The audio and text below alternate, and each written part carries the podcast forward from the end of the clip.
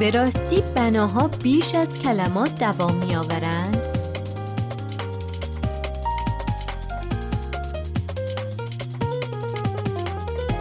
روی موج نمانا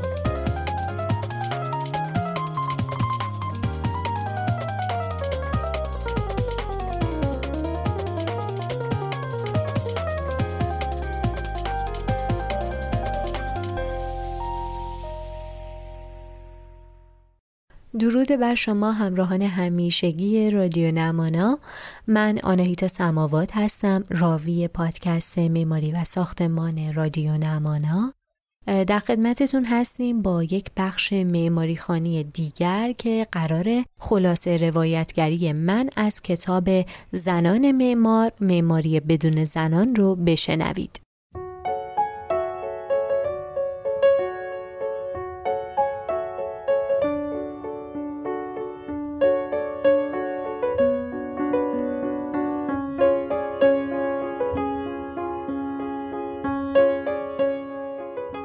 خب جلد کتاب که خیلی گویاست، تصویر یک جمع مردونه نقشه و آرشیو به دست رو نشون میده که در کنارشون هم خانمایی هستن که خاکستری رنگن و دقیقاً در مرکزیتشون هم یک خانم با رنگ صورتی یا سرخ دیده میشه که به نظر من اشاره داره به این که تنها اون یک نفره که در سیل عظیمی از زنان خاکستری به رسمیت شناخته شده، دیده و شنیده شده، از میان اون همه خانوم و از میان اون همه آقا، که خب به نظر میرسه که مردها در این رشته معماری و ساختمان راه هموارتری رو از ابتدای تاریخ تا به حال داشتن. باید بگم حامی این اپیزود انتشارات تخصصی فکر نو هست و اینکه شما خلاصه کتاب رو به صورت رایگان از نمانا میشنوید حاصل بینش بسیط این انتشارات هست. پس برای اینکه این چرخه ادامه داشته باشه و همیشه این بساط معماری خوانی رو بتونیم کنار هم دیگه ادامه بدیم، حامی فکر نو و نمانا باشید. اینجوری که این اپیزود رو برای دوستای دغدغه‌مندتون هم ارسال کنید تا اونها هم کنار ما و شما همراهشن و نظراتتون رو توی کامنت ها با ما به اشتراک بگذارید و چنل های ما رو سابسکرایب کنید و این اینستاگرام نمانا رو فالو کنید. در ابتدای این اپیزود لازمه بگم که بسیار خوشحالم از حضور بانوان آگاه و تلاشگری مثل خانم مهیا صادقی پور عزیز که با ترجمه این کتاب گام تعیین کننده‌ای رو برای زنان در راستای شناخت خودشون و چالش‌هاشون تو فضای حرفه‌ای برداشتن. و خوشحالم از اینکه در جامعه امروز ما علیرغم افکار جنسیت زده، تحقیرهای جنسیتی، تفکرات اصلا بر مبنای جنسیت، هنوز مردانی آگاه، فهیم و عاشق حضور دارند که به دغدغه‌های زنان گوش میدن و به جای جبهه‌گیری، توجیه یا حمله، حقوق و امتیازات مردونه‌ای که تا به حال از ابتدای تاریخ به اونها داده شده رو به چالش میکشن و دیگر همجنسان خودشون رو در قبال رفتار و گفتارشون مسئول میدونن. اونا شجاعت پذیرش حقوق انسانی رو برای جنس مخالفشون دارن و بخش مهمی از راه حل مشکلات و ایستادگی در برابر جنسیت زدگی های تاریخی هن. چرا که آزادی رو در گروه هر دو جنسیت میدونن و برای احقاق این آزادگی با جریان فمینیسم سازنده همراه میشن. هرچند که همیشه افراد سرکوبگر در جامعه وجود داره و به چنین مردهایی خورده میگیرن و میگن که نکنه مثلا اینایی که حامی حقوق زنان هستن بیشتر دنبال چاپلوسی هن یا شاید هم ایرادات فیزیکی دارن و صداشو در نمیارن. همه اینا در حالیه که آقایونی که پیگیر فمینیسم سازنده هستن فقط در آرزوی جامعه‌ای هستن که توش عدالت، انصاف و انسانیت حکمرانی کنه و همه افراد توی اون بر حسب نبوغ و خلاقیت و ارادهشون لایق پیشرفت و رشد باشن.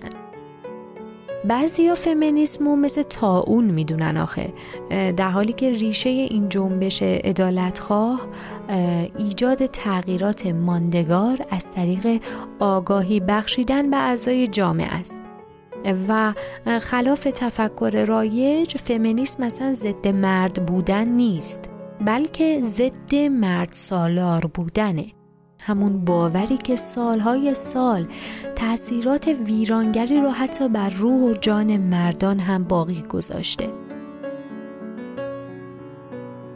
لازم هم هست که بگم هدف تفکر فمینیستی اعلام مخالفت و فراخوان همراهی در برابر ساختارهای غلط فکریه که باورهای جنسیت محور داره و بر اساس این باورهای جنسیت محور میاد نقش‌ها و مناسبات اجتماعی رو طبقه بندی و تعریف میکنه، در حالی که این ساختارهای غلط فکری برای سرکوب کردن و به حاشیه راندن زنان بوده که از ابتدای تاریخ استفاده شده و روح و جان انسان رو سرکوب کرده و در واقع زن هم بخش عظیمی از این جامعه رو تشکیل میده. حالا تجسم کنین زنانی با روح سرکوب شده و ناتوان چطور میتونن قادر به پرورش یک نسل خود ساخته و برابر اندیش باشن؟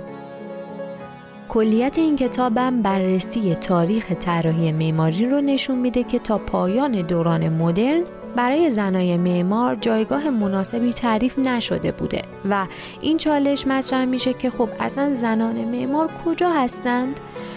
چرا با اینکه از 140 سال پیش برای اولین بار توی این رشته تحصیل کردن اوکی شد، باید تا به امروز برای دستیابی به جایگاهی که واقعا شایستش هستن اینقدر تلاش و تقلا کنن.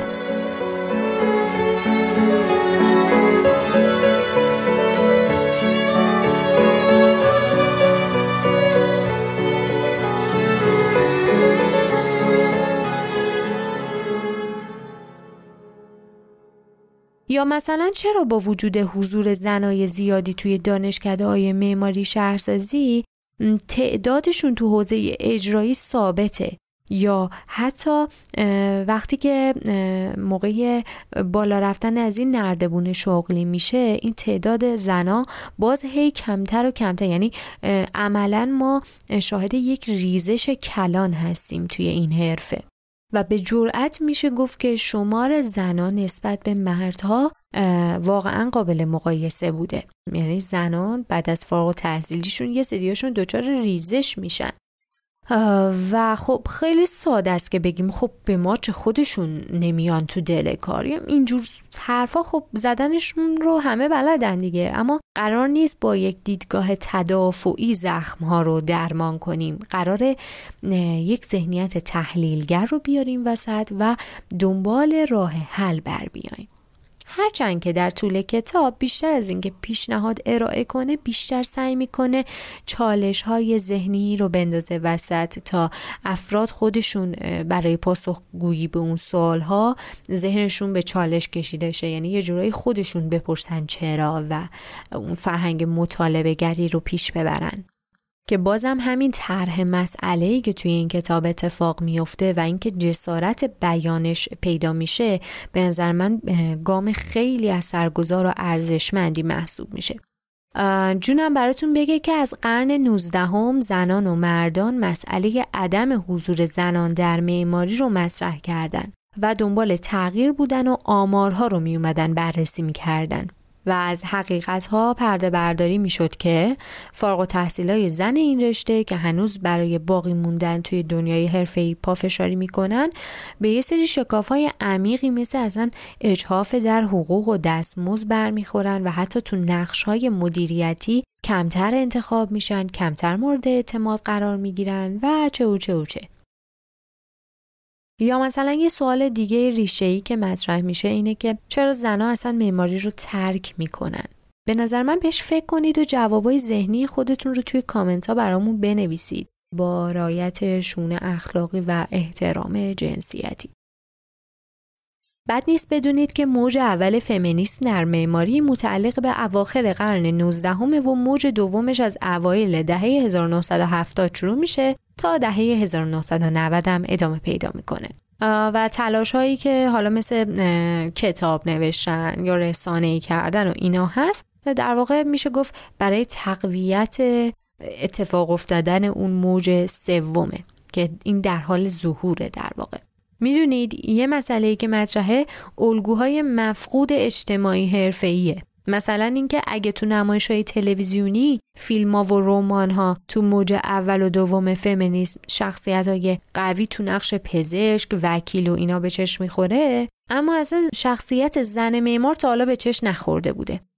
و جالبه بدونین که ظهور موج سوم فمینیست توی معماری واکنش‌های خیلی مخالفی رو برانگیخته که اصرار خاصی هم بر شایسته سالاری داره و این استدلال رو مطرح میکنه که جنسیت اهمیتی ندارد و استعداد هست که تعیین میکند چه کسی موفق است و چه کسی نه. اما با وجود تمام این حرفا هنوز کسی نمیتونه تصدیق کنه که شرایط نامساعد این حرفه برای زنا بخش بزرگ و حیاتی از این استعدادها رو بابا از بین میبره. خب وقتی یک بستر این شکلی داره این پتانسیل رو از بین میبره، چه شکلی متوقعه این داریم که بر اساس شایسته سالاری بیان این دو بخش حالا نسبت به همدیگه بیان تعیین تکلیف شن و بگیم که اصلا ورای جنسیت کسی رو بخوایم انتخاب کنیم. نویسنده این کتاب هم اینطور بیان میکنه که این کتاب یه فراخوان همگانیه و از همه خوانندگانش میخواد که اگه به معنی واقعی اصلا به امر معماری اهمیت میدید و میخواین که شاهد فراگیر شدن واقعی این رشته و هنر و فن باشید، مطالبه‌گری های منطقی رو آغاز کنید. تأکید میکنم مطالبه‌گری های منطقی. و این مطالبه‌گری شما باعث میشه که با صداتون دغدغه حضور ایجاد کنید، حالا چه در جایگاه یک زن هستید چه در جایگاه حتی یک مرد که به دنبال برابری هست و این خیلی ارزشمنده. دهه 1872 که اصلا به نظرم فاجعه بوده، سعی میکنم زیاد جز به جز نگم چون واقعا خودم به شخصه عصبی میشم، چون اصلا این چالش رو مطرح میکرده که اصلا مگه میشه زنا به حرفه معماری پا بذارن؟ یعنی به نظر من دیگه از این فاجعه بدتر وجود نداشته. و خب یه سری حرف و حدیث ها هم بوده که تو پاسخ به این سوال ایجاد می شده و که بازم خیلی عصبی کننده است. من سعی میکنم توی این اپیزود براتون نگم ولی بدونین شافلر رو بگم براتون. شافلر میاد میگه که اصلا زن باید از معماری فاصله بگیره، بعدم ادعای نیاز میکنه به مردانگی متعالی که آره زمانه معماری ما برای مردانی که مرد عمل هستن مناسبه. یعنی یه جور اصلا دستبندی جنسیتی بارز رو با اعتماد به نفس تمام میذاره وسط، که یعنی در واقع جنسیت خودش رو متعالی میدونه برای این امر. یا مثلا بارتنینگ که اصلا ادعا میگرده که زنان و معماری زنانه یک پرزنت ضعیفی رو ارائه میکنه، چون که اصلا زنا به همه خواسته های مشتری گوش میدن، واسه همینم باعث میشه که از کلیت باقی بمونن و این داستانا. الان کجاست این بارتنینگ عزیز که بره اپیزود 23-27 رادیو نمانا رو گوش کنه و بفهمه که دقیقاً یه طراحی درست حسابی از گوش دادن صحیح به نیازهای مشتریه که منتج میشه. دیگه ادامه نمیدم که اعصابتون بیشتر خورد بشه، ولی خلاصه توی این دوره مقاومت خیلی شدیدی در برابر پیوستن زنان به عرصه معماری دیده می شده و اصلا یه سری مردانگی‌های تهاجمی دیده می شده. خب واقعا با این تفاصیل تعجبی نداره که معمارای زن با این واکنش‌ها بهشون بر نخوره و نیان مطالبه گری کنن. آخه دیگه از این تخریب جنسیتی بالاتر که این حرفا رو بزنن به جامعه حرفه‌ای. در طی خوانش این کتاب من عاشق شخصیت خانم فیک لوک شدم. رفتم سرچم کردم. پیشنهاد میکنم حتما شما هم سرچ کنید. ایشون برجسته ترین زن معمار ایالات متحده تو قرن 20 بوده که میخواستن باهاش مصاحبه کنن، اونم گفته اوکی، ولی من در شرایطی که روی یک تیره در حال نوسان به ارتفاع 9 طبقه ایستادم این مصاحبه رو انجام میدم. خلاصه برگای خبرنگارا میریزه و میرن باهاش مصاحبه کنن. وقتی ازش میپرسن که آیا زمینه‌های خاصی برای زنا توی معماری میتونه وجود داشته باشه یا کدوم مناسب تره، اینجوری جواب میده که من اصلا فکر نمی کنم که یه معمار زن باید به پروژه های کوچیک راضی باشه، بلکه باید به ساختمونسازی های تجاری بیشتر بپردازه. اینجاست که اصلا پول و آواز ساخته میشه. اجازه بدید زنان هم مثل مردان جهش کنن، نه هی مرحله به مرحله. یک زن برای این جهش چیزی که نیاز داره فقط و فقط شجاعته. یا مثلا توی این کتاب یه چالش دیگه مطرح میشه، میگه بابا چرا درباره یه معمار زنی که یه موفقیت حرفه‌ای به دست میاره اینجوری واکنش نشون میدید که اون علیرغم جنسیتش تونسته به این هدف دست پیدا کنه. توجهتون رو جلب میکنم به سال 1894 و 2 زن جوان که به سختی دوره نوجوانیشون رو پشت سر گذاشته بودن. الیس هنز و مری گانون که اولین شرکت معماری زنان ایالات متحده رو تأسیس کردند و رقابت بر سر طراحی بیمارستان فلورانس و سان فرانسیسکو رو بردن. این طرح هم بعد از ساخته شدن به عنوان بهترین و عملی ترین آسایشگاه سواحل اقیانوس آرام مورد ستایش قرار گرفت. در سال 1907 هم امیلی وینکلحان اولین زن موفق به افتتاح شرکت معماری تو آلمان بود که مسابقه طراحی مرکز تفریحی بزرگی در نزدیکی میدان الکساندر در برلین رو برد. خواهش میکنم واقعا نمونه موردیایی که مطرح شده تو این کتاب رو سرچ کنید، هرچند که ما سعی کردیم توی تولید محتوای پیج تک تک این نمونه ها رو گذاشته باشیم و به بالا بردن این دانش درباره زنان معمار ما هم تونسته باشیم کمکی کرده باشیم. در سال 1909 هتل چارلز که مستقر بود تو لندن اولین عضو زن مؤسسه معماران سلطنتی بریتانیا بود و مسابقه طراحی کلیسا تو برلین رو بین بیش از 200 معمار دیگه برنده شد. یا مثلا سال 1915 یکی دیگه از شرکت‌های معماری متعلق به زنان، آنا شنک و مارسیا مید، مسابقه طراحی کلاب شهری شیکاگو رو بردن. یا مثلا برنده مسابقه بین‌المللی تئاتر یادبود جدید شکسپیر که از معتبرترین ساختمان‌های عمومی انگلیس و معمارش یک خانم جوان و تازه فارغ التحصیل شده از دانشکده انجمن معماری در لندن بود و اسمشون هم الیزابت اسکات بود. طرح ساده و کاربردی خانم اسکات نمونه اولیه مهمی از مدرنیسم تو انگلیس بود که اصلا این مسابقه از بین 71 نفر رقیب مرد کانادایی بود و خانم اسکات برنده شد.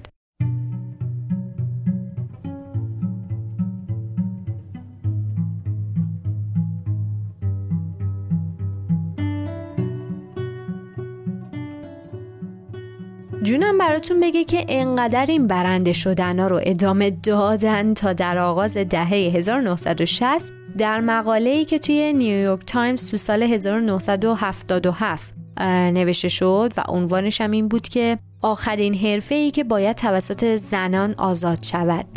آدا لوئیس منتقد معمار رسما خشمش رو نشون داد و گفت از نظر حرفه‌ای زنان معمار هنوز نتونستن از آشپزخونه ها خارج بشن، انگاری به خونه زنجیرشون کردن، گریهشون زدن، اصلا انگار محکومن به طراحی فضاهای داخلی. بله طراحی خونه مهمه اما نه انقدر، این فقط یک ابزار محدود کننده است که زنان رو به جایی نمیرسونه. بله دوستان، پیشرفت زنان در معماری در دهه 1970 در راستای دستیابی به برابری با همکاران مردشون به طرز شگفت‌آوری محدود بود. اما این به این معنی نیست که اونها به روش‌های مهم تو محیط مصنوع کمک نکردن. زنای معمار در ظهور جنبش‌های طراحی مدرن شرکت داشتند و به صورت پویا در منظر شهری اروپا، آمریکای شمالی و جاهای دیگه مداخله کردند و با این وجود تعداد زنان تو کار اجرایی معماری بسیار ناچیز موند و بحث در مورد اینکه آیا اونا میتونستن چیزی بیشتر از طرح‌های محیط داخلی باشن هنوز ادامه داشت. همه اینا در حالی بود که برخی زنها به صورت منفرد هم میتونستن موفق باشن، اما خب انگشت شمار بودن.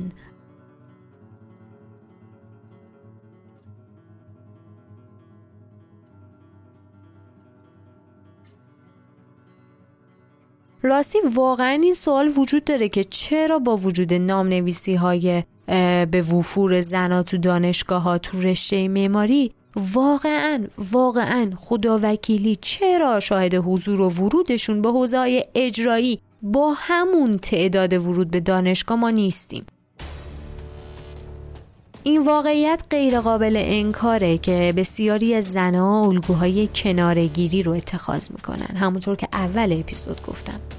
و در این کتاب تنها راه حل رو توی این خلاصه میکنه که خب ما باید دانش آموختگان زنمون رو برای شرایط حرفه‌ای که قرار بعد فارغ التحصیلی باهاش مواجه شن آماده کنیم، همینجوری ولشون نکنیم به امان خدا.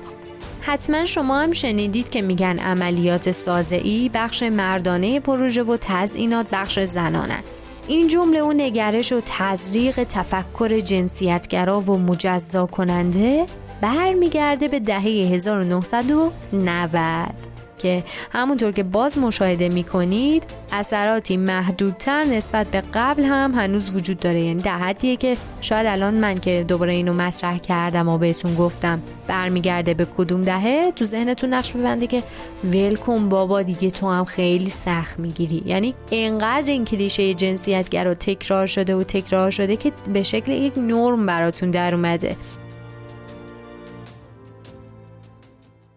تو حوزه آکادمیک تو سال 2014 هم یک دانشجوی زن اعتراض کرد که چرا تو حوزه تدریس ما به اندازه کافی مدرس زن نداریم. آخه تو سال 2014 تو ایالات متحده آمریکا واقعاً هم مدرسین زن 1/4 بودن که من حس میکنم این اتفاق لااقل توی ایران خیلی خوب داره پیش میره و ما به صورت نسبتاً برابر یا حتی یکم بیشتر مدرسین زن رو واقعاً میبینیم.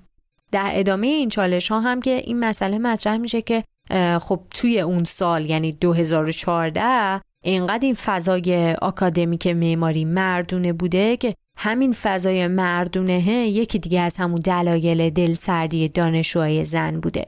و خب واقعا با این تفاصیل جای تعجبی نیست که خب زنها بیان مدرسه معماریشون رو با توجه به اون آمادگی کمی که برای مواجهه با تبعیض‌های جنسیتی دنیای حرفه‌ای دارن ترک می‌کردن اون محیط آکادمیک رو. توی این کتاب خیلی میپرسه که زنای معمار کجاهن و پاسخ دیگه‌ای که میگه آسونه و مطرحش میکنه اینه که خب نه تو خونه‌ن، مشغول بچه دارین. اما اون زنایی که اصلا ازدواج نکردن یا اصلا بچه ندارن چی؟ اونا چرا اصلا معماری رو رها کردن؟ کسی اینو میپرسه و تاریخ پاسخی نداره.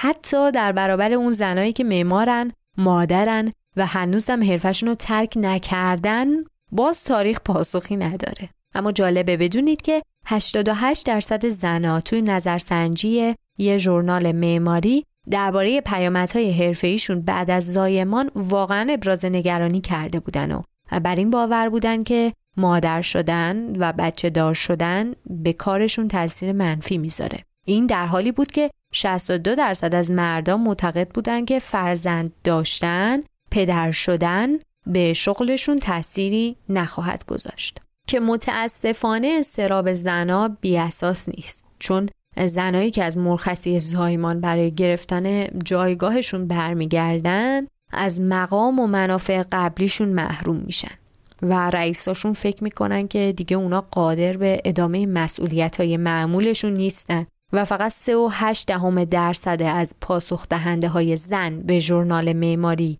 اینجور گفتن که الگوی مادری و والدگری منجر به ترک کردن معماری واسه شون نشد. فقط 3.8%. توی این کتاب به سایر فرهنگ های مرد سالارانه توی محیط حرفه‌ای هم اشاره هایی میکنه که همه اینا دستخوش عوامل متنوع و چندگانه‌ایه، یعنی یه جور مجموعه نقاط فشار متنوعی در طول مسیر حرفه‌ای زنان معماره که شاید حتی خیلی ساده به نظر برسه اما ضربات کوچک تکرار شونده است که این ضربات کوچک تکرار شونده منجر به مرگ با هزاران خراش برای اون زن میشه.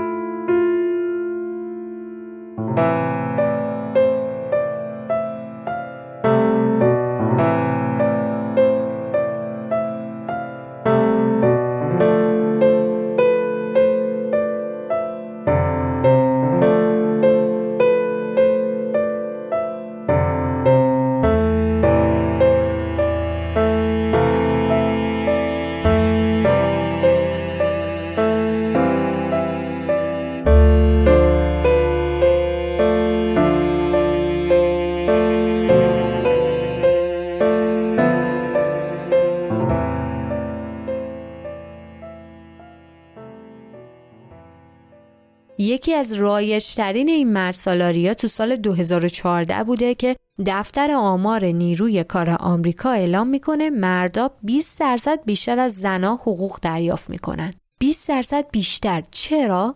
شکل‌های آشکارتر تبعیض جنسیتی در کار با پیمانکارا دیده میشه و ادعاهایی که اینجور بیان میشه که زنها اقتدار ندارن و به خاطر این عدم اقتدارشون تو سایت ساخت و ساز شکست میخورن، کارگرها ازشون حساب نمیبرن و غیره. پاتریش یاهیکی اینطور میگه که ما باید این رو به وضوح بپذیریم که زنان از ارتقاء در دفاتر معماری عقب نگه داشته میشن، نه به این دلیل که مدیران اجرایی فکر میکنن در حوزه اجرا به آنها احترام گذاشته نمیشود، بلکه به این دلیل که در درجه اول مدیران مرد به مدیران زن درون دفترشون احترام نمیگذارن. دیگه هم یه سری تعصبات مردمی علیه معمارای زن هست و در نهایت هم میرسه به سال 2015 که توسط روزا شنگ قطعنامه‌ای نوشته میشه مبنی بر عدالت در معماری برای حفظ استعداد، پیشرفت و انتقال ارزش طراحی به جامعه از جانب هر دو جنسیت. دیگه قابل تعمیمه توی همه امور، دیگه حقوق و پاداش و همه چی. یعنی میگه یک عدالت بذارین اصلا تو معماری. اما حالا میخوام براتون یه سری مثال‌های اقدامات هنری بزنم که مثلا یه سریشون در راستای یه سری فرهنگسازی‌های زنای معمار تو جامعه بوده که موفق شده و خوب عمل کرده، یه سری‌ها هم بدتر در واقع کلیت رو زیر سوال برده. اولیش هم یه فیلم هالیوودیه به اسم مانند یک روز خوب، وان فاین دی، که توش میشل فایفر نقش یک مادر معمار رو ایفا میکنه که مجبور بچه‌ش رو با خودش سر کار ببره و این وسط حالا ماکت یا اون مدل طراحی که با خودش حمل کرده رو در اثر زمین خوردن خورد میکنه و دقیقاً این صحنه وفق ناپذیری تولید و تولید مس با همون نشون میده که مثلا به مخاطب بگه که این دوتا خیلی تفاوت و تضاد دارن، یا مثلا اینکه بگه که معمار خوب بودن لزوما به معنی مادر بد بودنه. حالا از طرف دیگه یه سری اقدامات بهتر هنری هم انجام شد، مثلا اومدن ایده معمار باربی رو در واقع مطرح کردن که از اقدامات هنری فرهنگی مؤثر تو این زمینه بود و خلاف از انتظار این باربی ها اصلا نه لباس فرم مشکی داشتن نه عینک‌های لوکوربزیه‌ای داشتن، که بالعکس باربی از زاویه‌ای کاملا زنانه به نمایش گذاشته میشه. مود، مدل مو، مدل لباس، آرایش، که همه اینا نمودها و تأکیداتی بودن به زنانگی، وجه زنانه اون انسان. یعنی یه جوری که این باربیا به چشم شما نگاه می‌کردن و می‌پرسیدن که چرا معماران نمی‌تونن صورتی بپوشن.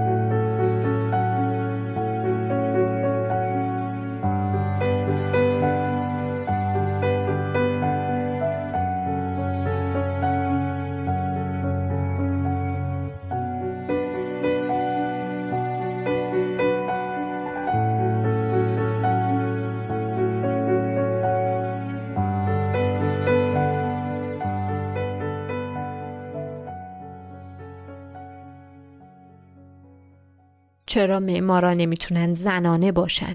البته بماند که خب طبعا خیلی انتقادها هم به طراحی لباس باربیه وارد شد، اصلا به خود باربیه وارد شد. یعنی خب همیشه یه سری‌ها هستن که میخوان کلا میزنن یه ایده هایی رو بترکونن و انقدر نقد کنن که کلا منفجر بشه، ولی خب مثلا اگه بخوام براتون مثال بزنم این بود که گفتن مثلا جامعه طراحان لباس و مد گفتن که چرا این لباسی که واسش طراحی کردید برای یک معمار طراحی نشده، یا مثلا چرا این لباسی که پوشوندینش یه پیرنه یا چه میدونم شاید یه دامن کوتاه، این برای رفتن یک خانم از یه دفتر به سایت ساخت و ساز مناسب نیست و آیا اصلا باید باربی پیراهن کار یتیکه رو بپوشه؟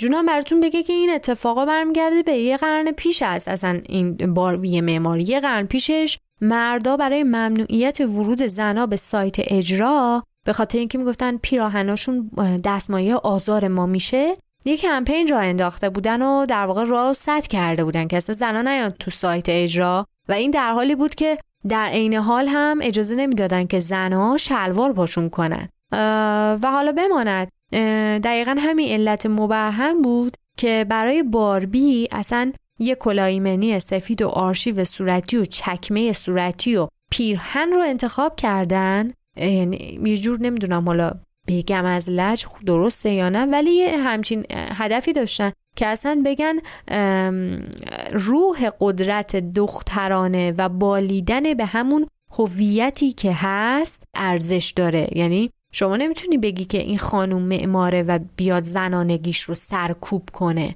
و طور دیگه ای لباس بپوشه. شاید اون واقعا نیازش باشه که یک سری ظرافت‌ها که اصلا ریشه توی روان و روحش داره تو پوششش هم تاثیر داره و این یک امر بدیهیه. یعنی این هدفو داشته باربی معمار. دقیقاً هم همینجا از کتاب بودم که یاد این اصطلاح پلنگیسم در معماری افتادم که هی یه چند سالیه ما میشنویم و یه طنز وایرالی شده و هنوزم خیلی از زنای معمار عزیزمون، دخترای دانشجومون خیلی‌ها بهش میخندن و مثلا شوخی میگیرن و ادامش میدن، و یا مثلا خیلی‌ها هم در پوشش ادبیات و محترمانه میان به زنانگی‌های همدیگه حمله میکنن و کنایه و اینا بار هم میکنن و اینا. ولی مثلا سوالی که تو ذهن من مطرح میشه اینه که چرا باید حسب جوراب قرمز مثلا معمار محبوب معاصرمون که آقا هم هستن ما ایشون رو مثلا پلنگ مردان خطاب نکنیم؟ خب چه چیزی؟ فرق بین این دوتا چیه که ما اونجا اون رو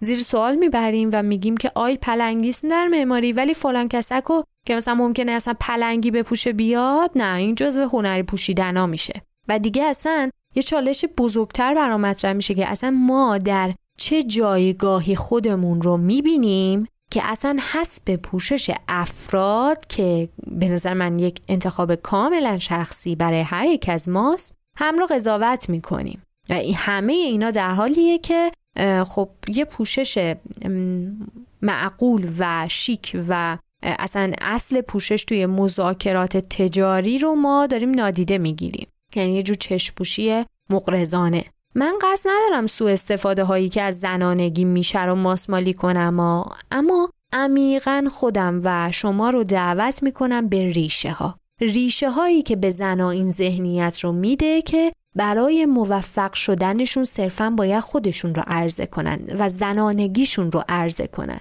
و این واقعاً برمیگرده به بسترهای مردسالارانه اجتماع که اگر ما بخوایم واقعاً ناهنجاری برطرف بشه خوبه که یک دست از قضاوت برداریم و دو افراد رو واقعاً بر حسب توانایی هاشون، خلاقیتشون، هنر و فنشون قضاوت کنیم. خب من از بالا منبر بیام پایین، خلاصه که این باربی معمار به همراه دوستاش اینا پکیجشون که توی موقعیت‌های مختلف اجتماعی بودن یه انقلاب به راه انداخت. هرچند که بازخورد باربی معمار و اون درجه از تناسب اندام خودش هم باز یه نوع داره ایدئال اندامی علیه زنان میده که باز حالا بماند دیگه، حالا دیگه خیلی وارد مسائل فمینیسم میشیم، ولی خب خود اون اندام ایدئال باز اون باربی هم باز مطرحه. ولی به طور کلی خب به عنوان اولین قدم میشه گفت قدم تاثیرگذار و جالبی رو برداشتن. تو فصل 4 کتابم بحث جوایز معماری مطرح میشه که اصلا داستان‌ها داره ها، کلی حرف و حدیث اومده توش و خیلی جالبه. مثلا وقتی که حدی تو سال 2004 برنده جایزه معماری پریتزکر شد هیچ روزنامه نگاری نبود که به جنسیت حدی اشاره نکنه، که اینجوری میگفتن برای اولین بار در تاریخ 25 ساله جایزه پریتزکر این افتخار معتبر به یک زن اهدا شد. واقعا روحش قرین رحمت خانم حدید. این موفقیت به حدی بود که اصلا از نظر بعضی‌ها از حد شخصی و حرفه‌ای فراتر رفته و اصلا اصطلاحاً میگن بالاترین و برجسته‌ترین سقف شیشه‌ای معماری خورد شد. حالا اینا خیلی شیک بیانش میکنن، ما تو ایرانی میگیم که در واقع برگاشون ریخت. حالا بیشتر از این حرف و حدیثایی که حالا پشت سر حدید بود و دیگه یه عالمه داستانه به نظر من، خودتون بریم بخونید. یه اعتراض دیگه وارد شد تو همین بحث جایزه ها، خیلی برای من جذاب بود، بحث اسکات براون بود، اعتراض محکم اسکات براون بود.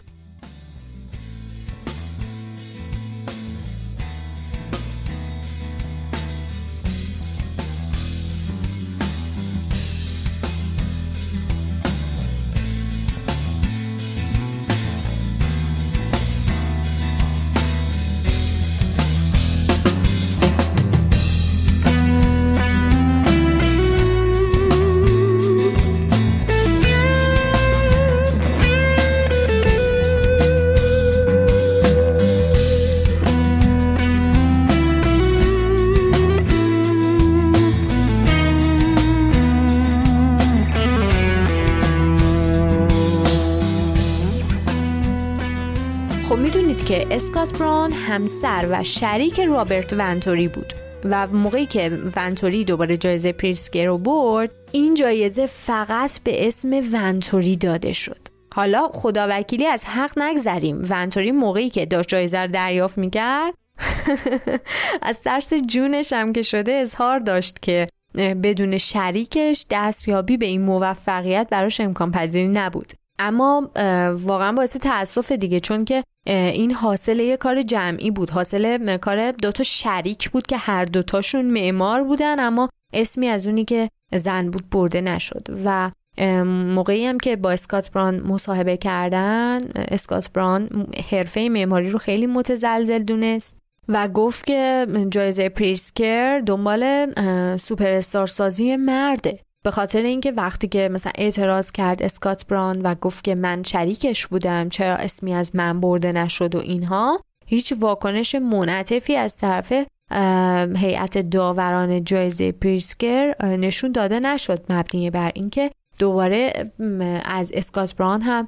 تقدیر کنن. و خب این خیلی باعث افت وجهه حرفه‌ای اون مسابقه است، چون که اصلا اون مسابقه با عدم اصلاح اشتباهش در واقع اون وجهه انسانی عدالتخواه مسابقه خودش رو زیر سوال برد. به طور کلی هم اهمیت جوایز کلا تو رشته معماری به خاطر اینه که خب علاوه بر اینکه پیشرفت فردی شغلیه، باعث شناخت توی مقیاس عمومی میشه. و خب فکر کنید وانتوری اسمش جزو 100 نفره با نفوذ جهان آورده شد، اما هیچ اسمی از همسرش که شریک پایش بود آورده نشد. واقعا جای تأسف داره. تو فصل پایانی کتابم که داره درباره به فراموشی سپردن معمارای زن تو مدلای عینی برای نوشتن تاریخ معماری اشاره میکنه، که مثلا میگه تو ویکی‌پدیا هم کلی داستان به وجود اومد، یه سریا میخواستن که یه سریا اسمشون تو ویکی‌پدیا قرار نگیره و بیشتر دنبال مونوگرافی هن، دنبال فردگرایی هن، یعنی یه جور نظام ستارگان را انداختن که فقط این ستاره انجام این پروژه بود. یعنی انگار نه انگار این پروژه برای بردش یه تیم داشت. خب این فردگرایی توی معماری خب خیلی باعث تأسف دیگه واقعا. امیدوارم که تاریخ زنای معمار ثبت بشه. خداوکیلی که ثبت شد یه روزی هم بنویسید که آناهیتا سماوات یه کسی بود که بیش از کتابای تخصصی رو براتون خلاصه می‌کرد و ارائه میداد. تاریخ اسم منو لطفاً بیارید حتی اگه نبودم. بعد اینکه امیدوارم واقعاً به یک برابری درست درمون برسیم توی حرفمون ورای جنسیت، حالا نه صرفا زنانگی، چون قطعا توی حوزه‌های مختلفی ما یه سری خشونت‌ها علیه مردانگی هم می‌بینیم. و امیدوارم که واقعا روایتگری من براتون جذاب بوده باشه. با سوالا و چالش‌هایی که مطرح می‌کنید خب می‌تونید خیلی مؤثر واقع بشید برای پیشبرد این مطالبه گری توی عدالت در حرفه و تخصصمون. ما پذیرای تمام چالشاتون هستیم. به نظر من اگر میخواین که کتاب رو عمیق‌تر مطالعه کنید، حتما از انتشارات فکر نو تهیه کنید. خیلی خوشحال میشم از انتقاداتتون، ولی پیشنهادم اینه که وقتی انتقاد میکنید بلافاصله پشتش پیشنهادتون رو هم مطرح کنید. این باعث میشه که من بیشتر بتونم روی نظرتون فوکوس کنم و بتونم تمام توانم رو به کار ببندم تا واقعا بهشون عمل کنم، یه چیزی بشه که هم شما رو راضی نگه داره و هم من رو. همراهیتون برام خیلی ارزشمنده نمانایی ها. تا کتاب بعدی و معماری خانی بعدیمونم خدا نگهدار. یا حق.